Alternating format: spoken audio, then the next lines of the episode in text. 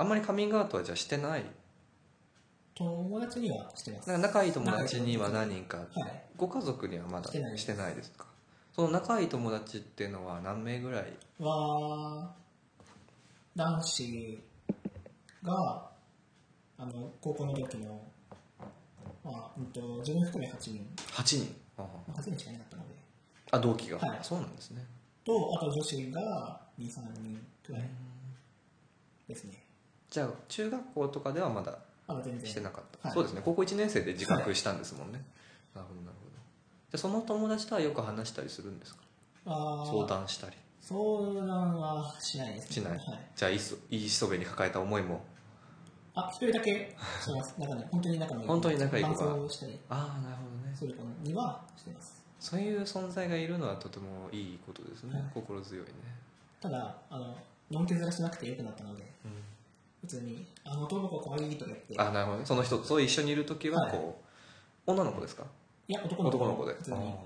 その相手の反応としてはどういう反応なんですか？あまた言ってるよ。あ いい友達ですね。その子は何の楽器なんですか？ああいろいろ。あなるほどね、はい。オールマイティに、はい。じゃあ多分懐も広いんでしょう。そっか。私が高校時代の時は全然そういうことを話す友達っていうのはいなかったので、心強いですよね。抱え込まなくていいっていうのは羨ましいですね。あはい。高校生って結構出てくるじゃないですかやっぱり、まあ、性欲だけではなくてね。こういろんなものが出てきて対処しきれないことが私なんかは結構あったんですけど対処しきれない気持ちが湧き出てきた時はどうするんですかこうきさんの場合は。あーでも逆に自覚するのに人に話さないと自分が自覚できないような気がして、でその男男子に、あ一一番はい、仲いい人に。に行ってやっと自分であやっぱりゲイなんだなって自覚客観視するというか、はい。あなるほどね。メタ認知ですね。い。いな、はそっか。欲しかったなそういう人。私磯部的なね。磯磯部に磯部そっか。なんか磯部にもう直接絡んじゃえばいいのにと思ったんだけど思ったんですけどでもあれですよね。こう安定した状態になったのはつい最近ですもんね。そうですその箱根旅行以降ですもんね。はい。そっか。大学になってからも磯部と付き合いは続きそうですか？続きそうですね。仲いいので。部屋掃除に来てって言うんですよ。磯部が？はい。そういうのやめてほしいよね。どっちかにしてほしいよね。あでもその嘘では秒で彼女作ってやるとか言ってるんで。まあ好奇心旺盛なのはいいことだ。はい好奇さん自体はどうなんですか？なんかこうツイッターを見てると過激なツイートもあ ったりしますけど、はなんかこうねまあ朝から18歳はお盛ん。お魚ですね。それその後に続くツイートがとても過激でしたね。あ言っていいももんですかね？ん まあうん、こう誰々のどこかを舐めたい的なツイートもありましたけれども。多分その磯部と話してたんですよあ磯部が一人暮らしをするの。でテレビを持っていくかって話をしてていらないんじゃないって言ったら、うん彼女と見たいだろって言うんで。でそれ彼女と見るときはそれ初めての時だけどって言ったら。う ん磯部もなんかはい。あそうだ童貞ってそういうもんだな、なかなかんか俺はシャワーを浴びて映画を見てその雰囲気でやるんだって言って。なるほどね。ネットフリックスからこう流れるパターンですね。ベタだな。考えたらあ自分は結構違うなと思ってあなるほど。シャワー浴びなくても。もうそのままガッてきてるみたいな。いいな18歳。ってわんぱくだな。なるほどね。その気持ちがこう湧き上がってきた上でのあのツイートだったんですね、じゃあツイートしてる時にやっぱり磯部が思い浮かんでるわけですか？そういうわけではない、あそういうわけじゃないですねなるほどね。そっか。えどう普段普段どうしてるんですかって聞くのはちょっとはばかれるんですけど、はい。まあでもまだその実際に会ってそういうことをしたことがないというはい。ことは、湧き出る欲望は自分で処理するしかないと思うんですけど、普段はどうしてるんですか？普段普段映画も自分で。自分で。はい。自分自分磨きって呼んでるんですけど 自分磨きを、はい。結構ひ多い方ですか？青いと思います なんでしょうね。音楽家の私のその大学のはい。先輩とかはもう軒並み強かったんですよね、まあ、一人だけあの彼氏さんがいる人がいて一個上でその人はあの彼氏さんと一緒にしてると泣けてくるって人がいたんですけどその人は例外として。なんか申し訳なくなって泣けてくるんですって。それは置いといて僕軒並み強かったんですよね。あるんでしょうかねそういう、ああどうなんですかまあ、感情感情を重視する感じですか。欲望に正直というか、タイプとかあるんですかそういう。ータイプあでもやっぱ尊敬できる人ですかね。あさっき言ってました。でも自分磨きをするときに尊敬できる人を見つけるのは難しくないですか？ああそうですね。なかなか一郎のね姿で抜くとか ちょっと難しい。あそういう難しい。そういうタイプだとしたらなんだろう。いや最近やっと分かってきて、うん。色地色おが好きで。で体格。ちょっとこっちであなるほどね。いわゆるマシュマロそうですね。あんまり細いの嫌なんですけど、うん、筋肉があるぽっちゃりならなるほど。筋肉がないぽっちゃりはちょっと。どうしよう今頭の中でお柴さんが浮かんでて。お柴さん。なるほどね。白くて。はい。もうその2つの要素から私は全部外れてしまって今。いやい窓やいや。窓の窓の外を見る。今もう死ぬほど日焼けしてるしね。いやでもタイプって言ってもなんだろう好きになるとかはあんまりおかずのネタとして好,、はい。好みとして白い方がいいんですね、はい。そっか。マッスル自分もそうなりたいとかはあります？なんかいわゆるこうまあイカホモっていう言葉がはい。ありまして、まあ、ヒゲが生えてて単発でマッチョでっていうのがあると思うんですけど自分がそうなりたいとかそういう気持ちはあります、いやあんまり思わない、うん、ない。単発があんまり好きじゃなくて。ああそうなんですね、はい。今まあそこまで長くはないですけれども、はい。あいつもギリギリまで切ってギリギリまで伸ばすっていうのを繰り返しああなるほどね。エコですね。はい。ゲイの世界で呼ばれてる単発ではないですね、はい。ちょっと長めですね。前髪系と呼ばれるんですってそれぐらいの短さでも。どうやら。世知辛いですね。そっか。なんかこうまあモテるためにでもイカホモって呼ばれる人たちはそうなりそうなりたいっていう気持ちはもちろんあると思うんですけど、はい。その方がモテるっていう事実がそこにあるからそこに寄せていくっていうのが現象としてどうやらあるみたいなんですけど、そういうこともまだ頭の中には別にない。ないですね。眩しいな。発展場とか行きたいですか？いやまだ初めては好きな人とっていう幻想を抱いています。下唇を噛んでしまう。大事なことですよでもね。でも、まあ、大学私大学1年生だったんですけど、はい。初めてその性行為をしてたのね、まあフランス言わずと知れたフランス人だったんですけど その流れでいくと、まあ、大学1年生だと好きな人むず難しくないですか？そうですね。うん。どうでしょうね。でもそんな割とすぐ見つかったりしてね。大学に入ったりして。だからもうもうアプリはできるわけじゃないですか、はもう法律に違反することなくしたい気持ちはあったりするんですか？うんでもなんか。どういったプロセスで好きな人を見つけていきたいと思ってます？あーできればなんだろう。えでも男女の関係って普通に会う仲じゃないですか。うん、まあ日常ではいねこう会ってみてね。でもやっぱそれだと厳しいですよね。まあ確率としては低かったりしますね。はいたまに局所的にすごい確率が高い場合もありますけどね。あれ？みたいな。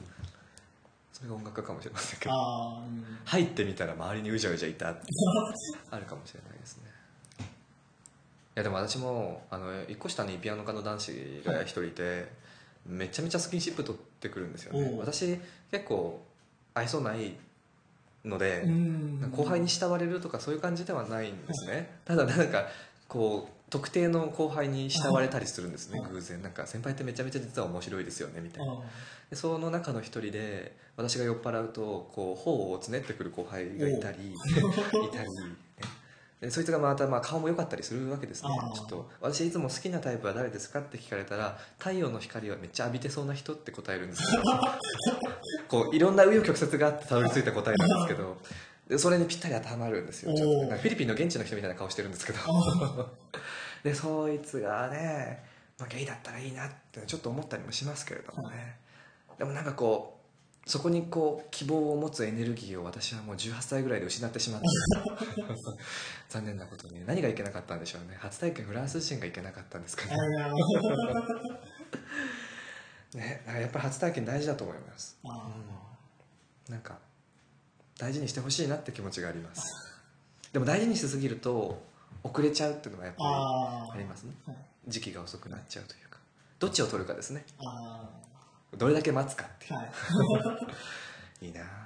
どんな初体験にしたいですか？えー、えー、もうなんだろう。わ普通普通って言ったらあれです妄想したりします？ん？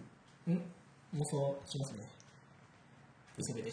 あ磯部で磯部で妄想するんですね。えよかった。あうんゲイだったらいいなと思いつつします。あ。んまりしすぎると自分で苦しくなるので。そうですね。そのその仮想はちょっとはい。危険ですね。磯部は多分女子と早々に童貞を捨てるんでしょう 現実だとね、はい。そっか。でもまあ想像する材料としては今磯部でしはい。磯部しかないですからね、はい。そっか。ええ磯部。そっか。でもそうだね。あ結構会ってみるのが一番いいかもしれあない。ー紹介しますね。あありがとうございますとりあえずお柴さんを。ああ。そっか。いいな。大学生。なんかこれからその大学生とか、まあ、大学生のその先のこととかって考えてたりしますか？うーん。まあまだちょっとね考えづらいとこもあると思うんですけど、仕事がないと生きていけないので、うん。仕事になることを勉強しつつ。うん。仕事としては音楽ではい。今のところやっていくという意思、はい。大変だろうな。ピアノですか？ピアノピ音楽学って言ってもあるんですけど、うん。結構興味があるので。で結構教える仕事とかもそうですね。視野に入れて。最後はやっぱ教える仕事によって作ると思うああなるほどねピアノの先生的な。はい。教員免許とか取ります？あ取る予定。はい。大変ですよ。あみ みんないますようんてかあの時間割が増えちゃうので空き時間が減るっていう。ああと音楽に全然関係ない教育法とかあ教育六法。こういうこれぐらいのこう教育六法を買って大して読まずに試験を迎えるとかありますけど、まあ、それはありますね。教育実習とかね。あ今あの介護実習とかも行かなきゃいけないので老人ホーム行ったりしますね。それがちょっと大変ですけどね。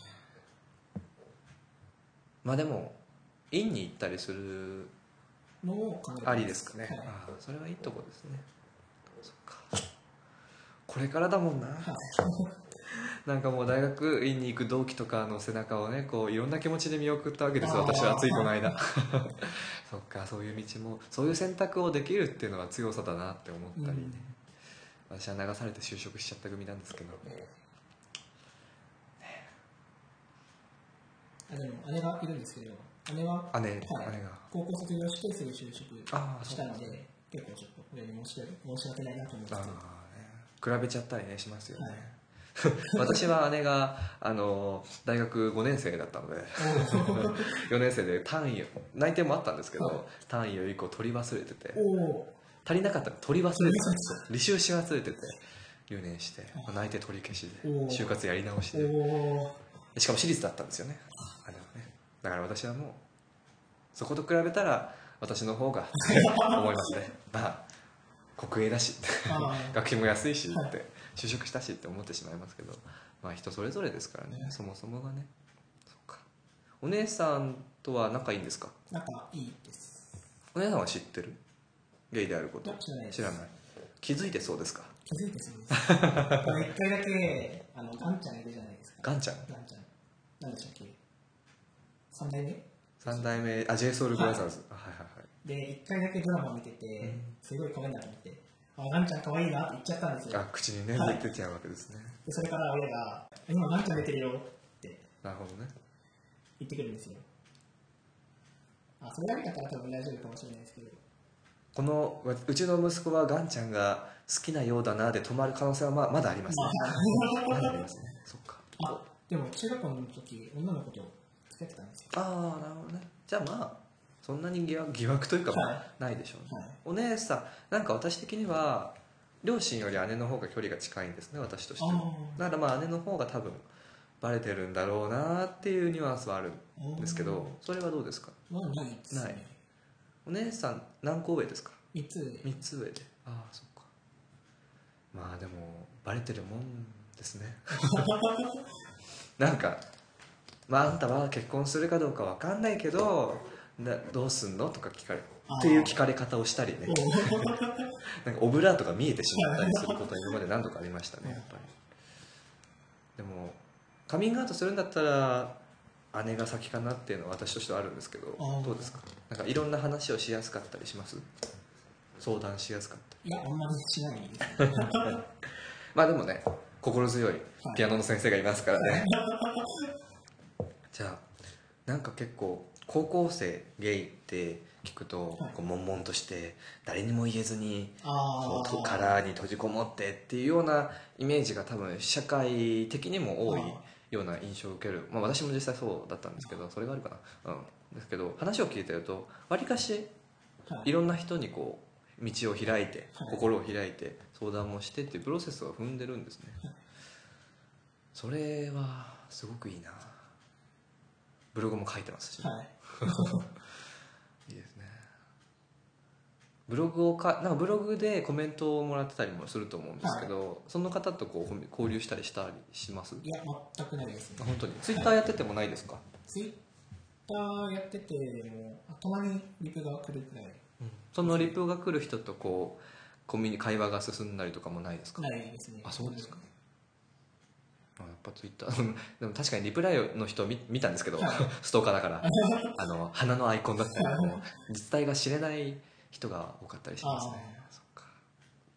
いや私は自撮りを見てあのよ4枚載せた 自撮りを見ていやこれは伸びると思ったので多分タイミングなんですよ。ツイッターって、はい。すごくあの人がいっぱい見てる時間帯がやっぱりあるんですよね。でその時間帯を狙ってはい。こうタイムラインに人がいっぱいいそうだなっていう時間にポンって出してでこう拡散させ拡散希望とかつけて。それはちょっとそれでこう老婆心的なものが私がおせっかい心が芽生えてしまって一度あのブログのツイートをリツイートしたことがあったんですね。あのポッドキャストのアカウントで、はい。なんかこう友達増えてくんないかなと思って。その時やっぱベテラン数増えました。あ増えました、はい。よかったな。よかったよかった。でもねこでもブログだとやっぱりこう文章ですから、はい。ねこうちょっと時間がタイムラグがあるじゃないですか。この人を知るっていうことに関してはね、写真ってやっぱ直結しますからね、はい。あなんか可愛いと思ったらフォローもされるし。もう一回上げてみます？上げてみますか。今日写真撮ります？プロプロフィール用の写真。なんかこの間 iPhone7 プラスに変えて私今これこれですね、はい。あのポートレート写真を撮れるようになってポートレートあの周りがぼやけてあこう。プラスだったらあそうなんですよ、はい。プラスはもうすでにあったらしくて私 iPhone10 でしかできないと思ってたんですけど、どうやらプラスはすでにあったらしくて、はいちょっと今それで練習をしてるんですけど練習相手にどうですか？いやなんかこう誰知らないうちに友達に取られてたっていうニュアンスであそれはよ。く見ますよね ツイッターでね。なんか知らない盗撮されてたみたいなね。全然それに使っていただいていいんで。あ 撮りましょう。あの出会い系アプリのプロフィールに使ってください。あ。結構今まであの載せてた画像にもいいのいっぱいありましたけどね。うんなんか顔が隠れてたりねはい。のが多かったですね。そうですね。ちょっと微妙に隠しながら。ねなんかメガネメガネを取ってるのと取ってないのがありましたけど自分的にはどっちがいいんですか？あー普段ずっとメガネつけてるのでやっぱりメガネの方つけてね。がはい。じゃあメガネフェメガネこう全てマーケティングですから。こうどこの層に訴えかけていくかっていうとね全然違ってきますねやっぱり、だからこうフォローする相手もなんか検索するんですよやっぱり。ゲイなんかメガネフェチみたいな。メガネとかプロフィールの説明欄に載せてる人もいるじゃないですか。でそこを見つけてあこの人はメガネが好きなんだって思うと自分の写真をメガネの写真に変えた上でこうフォローしてみたり、はい。ね。ね。って言ってねセルフブランディングがやっぱ重要な時代らしいのであやりましょう、は そっか。なんかいいなあでも手伝えることがあったら何でもするので言ってください。はいなんかこうブログを見てるとあのアウティングのことについて書いてあったりもしたと思うんですけどアウティングアウティングされたことがある。一回だけ。一回だけある。はい。それは話せる？話せますか？話せますね。どんな感じだったんですか？うー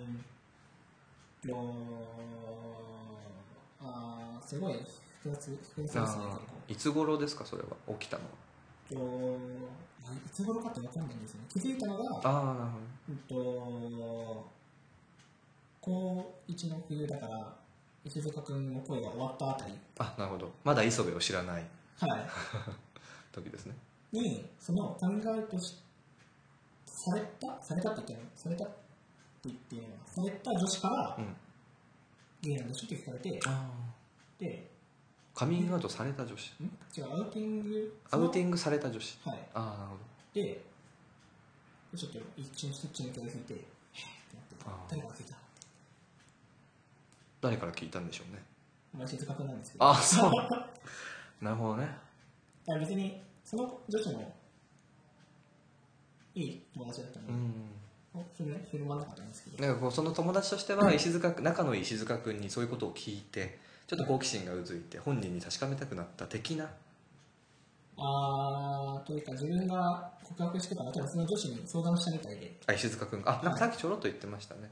そうですね。石塚君に告白した後に第三者に石塚君が相談した。その人その人ですかね？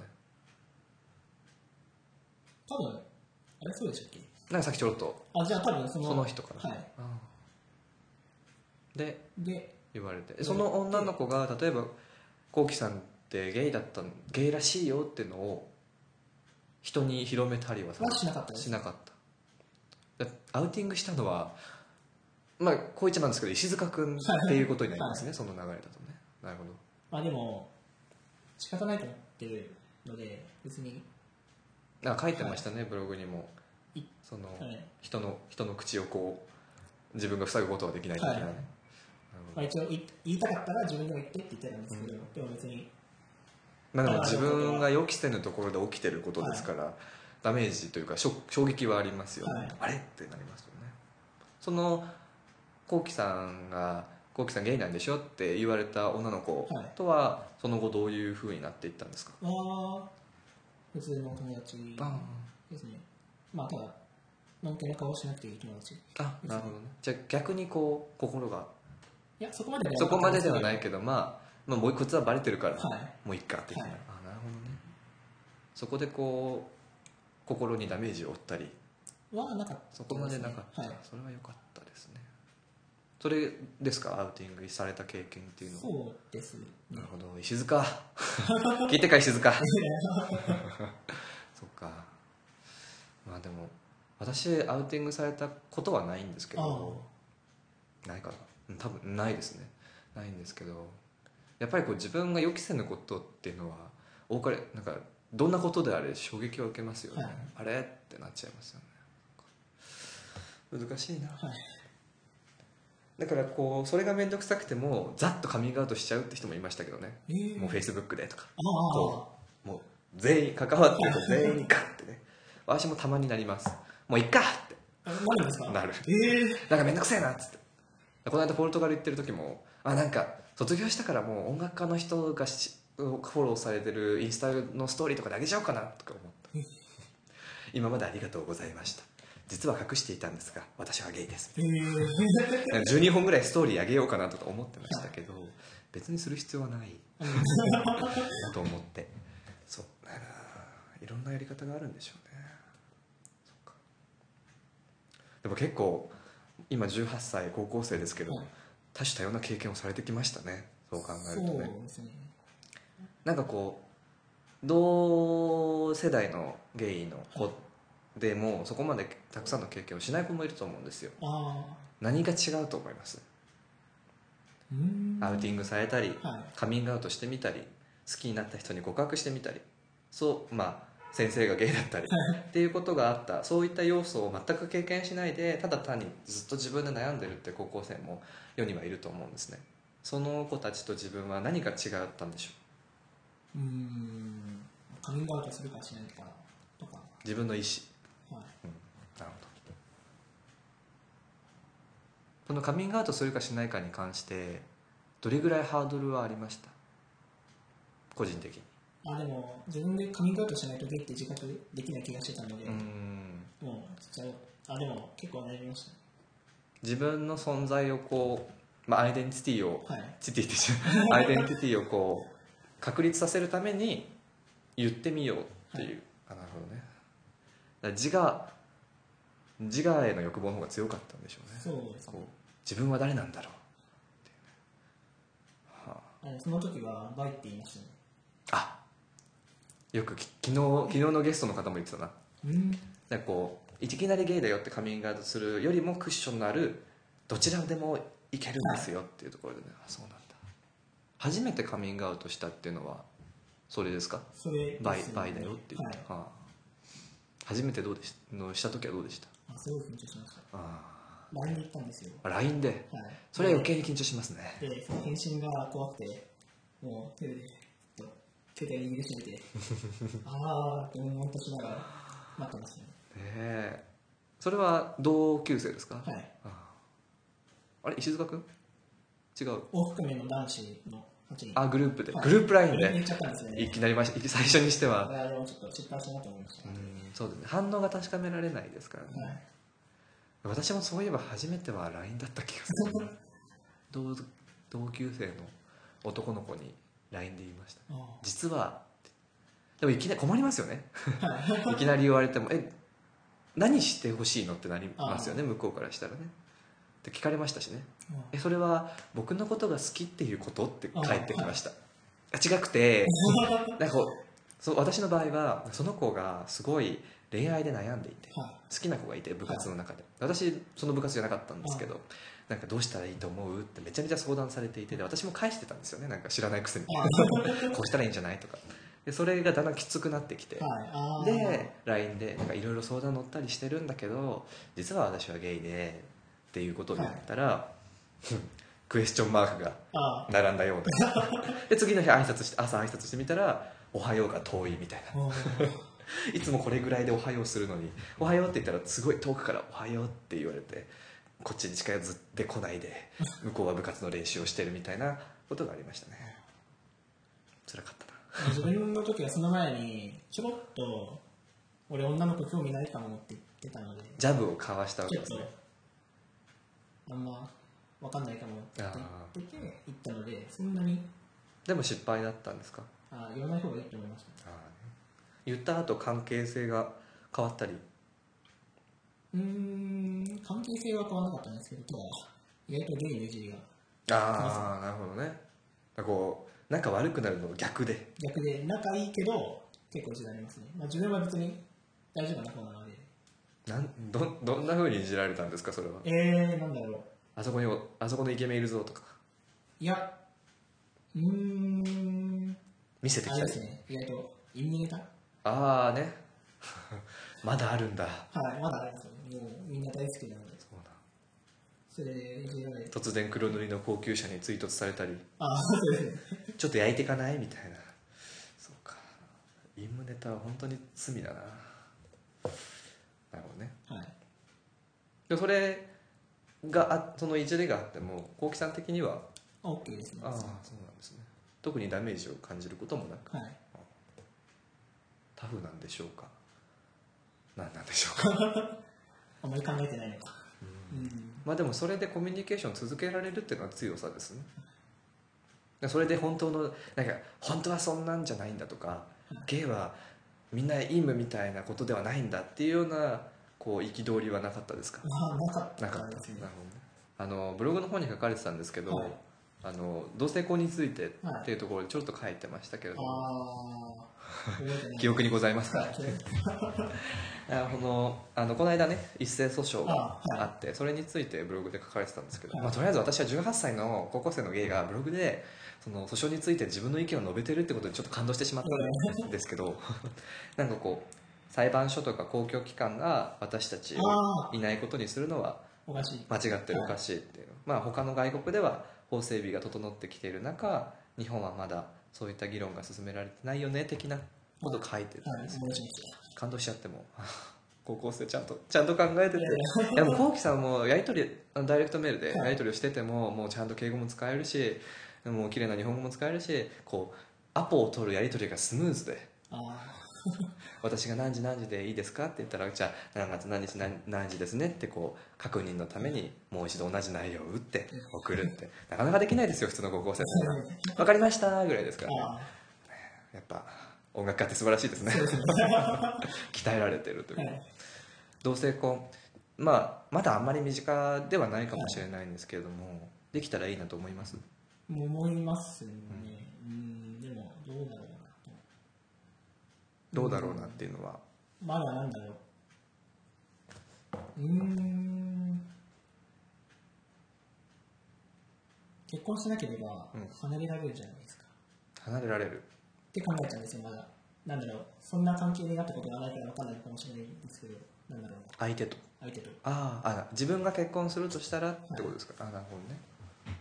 離れ離れたいんですか？分かんないですけどうんなんだろう結婚してしまったらもう後に引けないようなイメージがある。結婚という契約はいらないんじゃないかなともちょっとう自分が思ったりしたんですけど。その結婚っていう制約を交わすととても縛られてしまうんじゃないかっていうイメージがある、でもそう考えたらでも男女の結婚もそうですし。うん。だからこれは別に自分に限ったことゲイだからっていうことじゃないのかなとも思ってますね。そうですね。まあ全然だから結構その離婚することが悪いことだったりバツイチになってしまったら罰がつく。ああのバツイチっていうのは本当に公的書類に罰がつくんですよね。はい。だからそこでこうマイナスなイメージっていうのがまだやっぱあるんでしょうね、変えていきたいと思ってるつつも私より下の世代でもそう思ってしまうんですね。うん。日本。日本そうかでも自分がでできるっていう環境にあることに関してははい。肯定的な意見を持っているということでね、そうですね。分かりませんからねまだ。実は5年後ぐらいにできてたりするかもしれないですからね、はい。そうか。なるほどね。同性婚に関しての意見もちゃんと持っているということで。そうだね。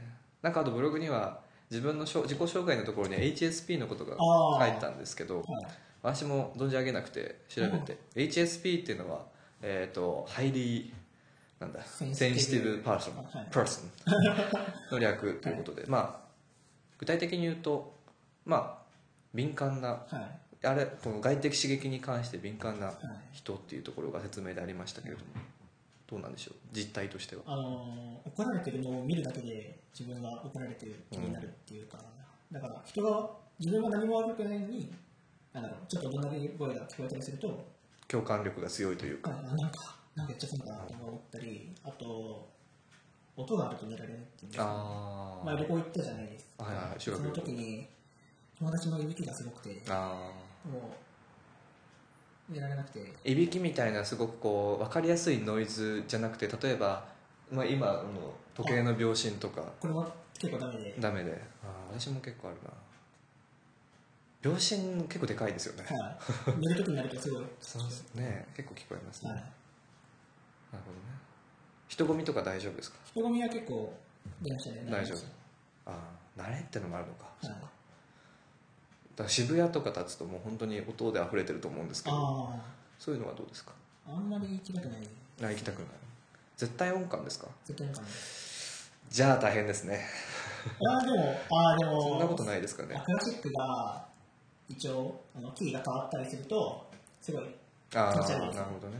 あの相対音感ではないので、はい。ちょっと全部ドドレミではなりますからね。そっか。じゃあ管管楽器とかちょっとやりづらいですね。ああもう理解できないですね。ピアノのドレミで多分全部聞こえてきますね、そっか。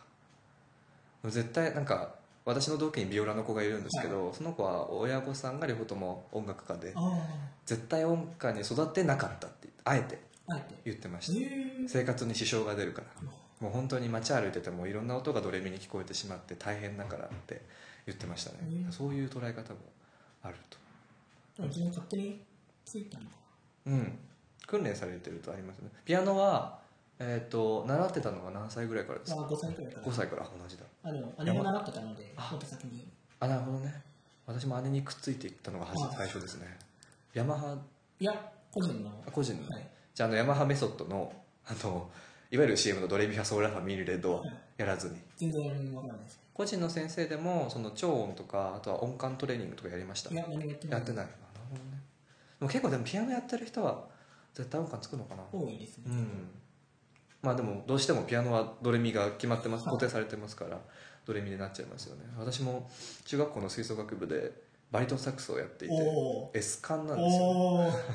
だからこうドレミファソラシドはピアノでいうとミファソラシドレミなんですよね。って難しい話をしますけれどももうこんがらがりますよね。私全部ピアノに置き換えてチューニングしてましたあ チューニング流してってベイを吹いてる時もこれはあーあー一回ピアノに直してっていうのをやってましたね。音楽家って大変ですね。あ、はい、ちっちゃい時とかピアノのドアをしてなんでドって聞こえるんだろううん。確かにね、はい、でもファシャープはなんでファシャープって聞こえるんだろうってね思いながら、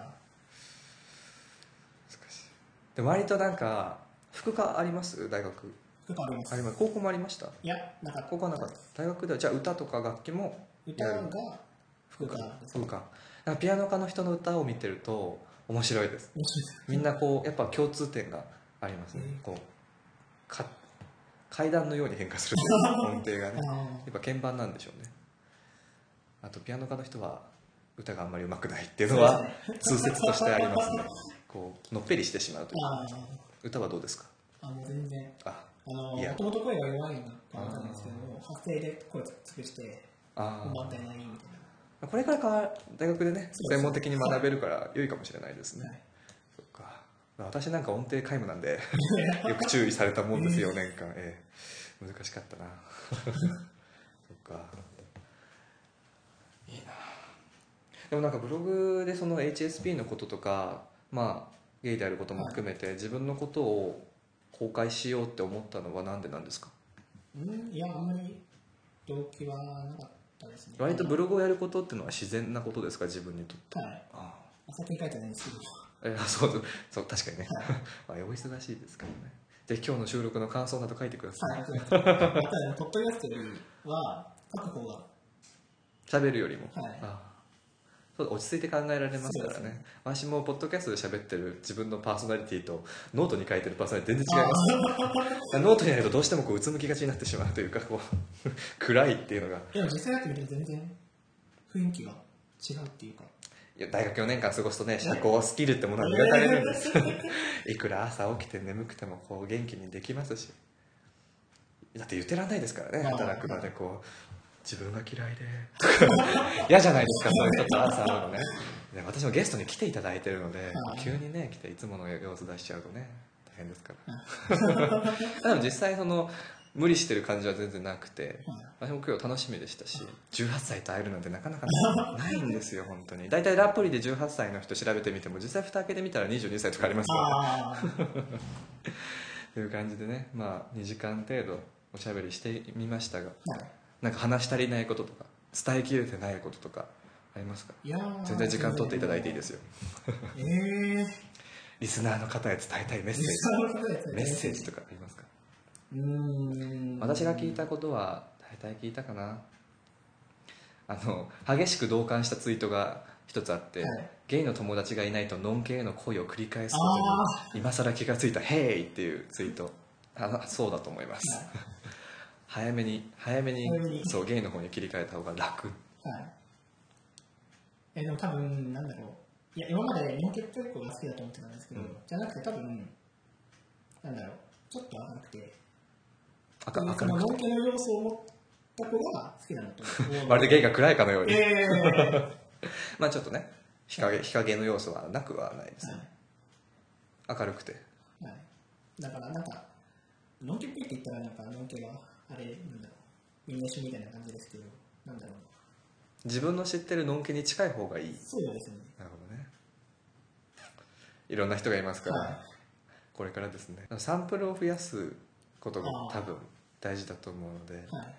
まあ暇な時間があれば会ってみたりしてください、今のところ多分ゲイのイメージとしては私とピアノの先生しかあとテレビのゲイとかそうなってしまいがなわないようにうん。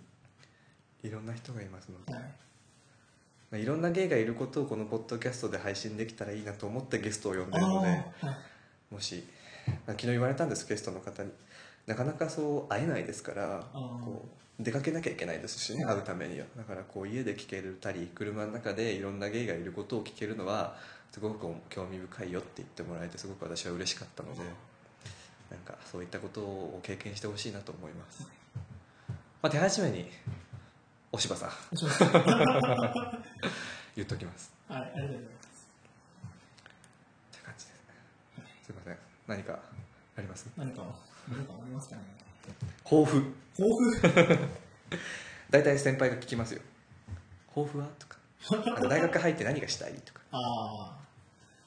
えー、とりあえず、友達を、ゲイの友達を、作ること。が、はい。まずそこですね。彼氏欲しいですね。ああ いいですね。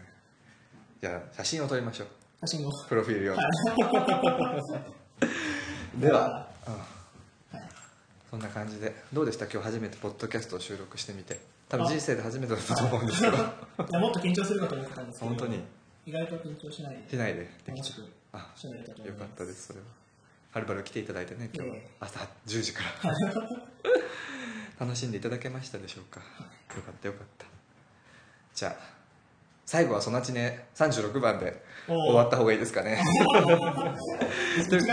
一楽章がいいんで。す、はい。あれ三楽章じゃないんですか？いや、一一楽楽章章を特に。や特にってたので。あなるほどね。ということで、えー今日のゲストは、えー高校生18歳のゲイのこうきさんが来ていただきました。ありがとうございました。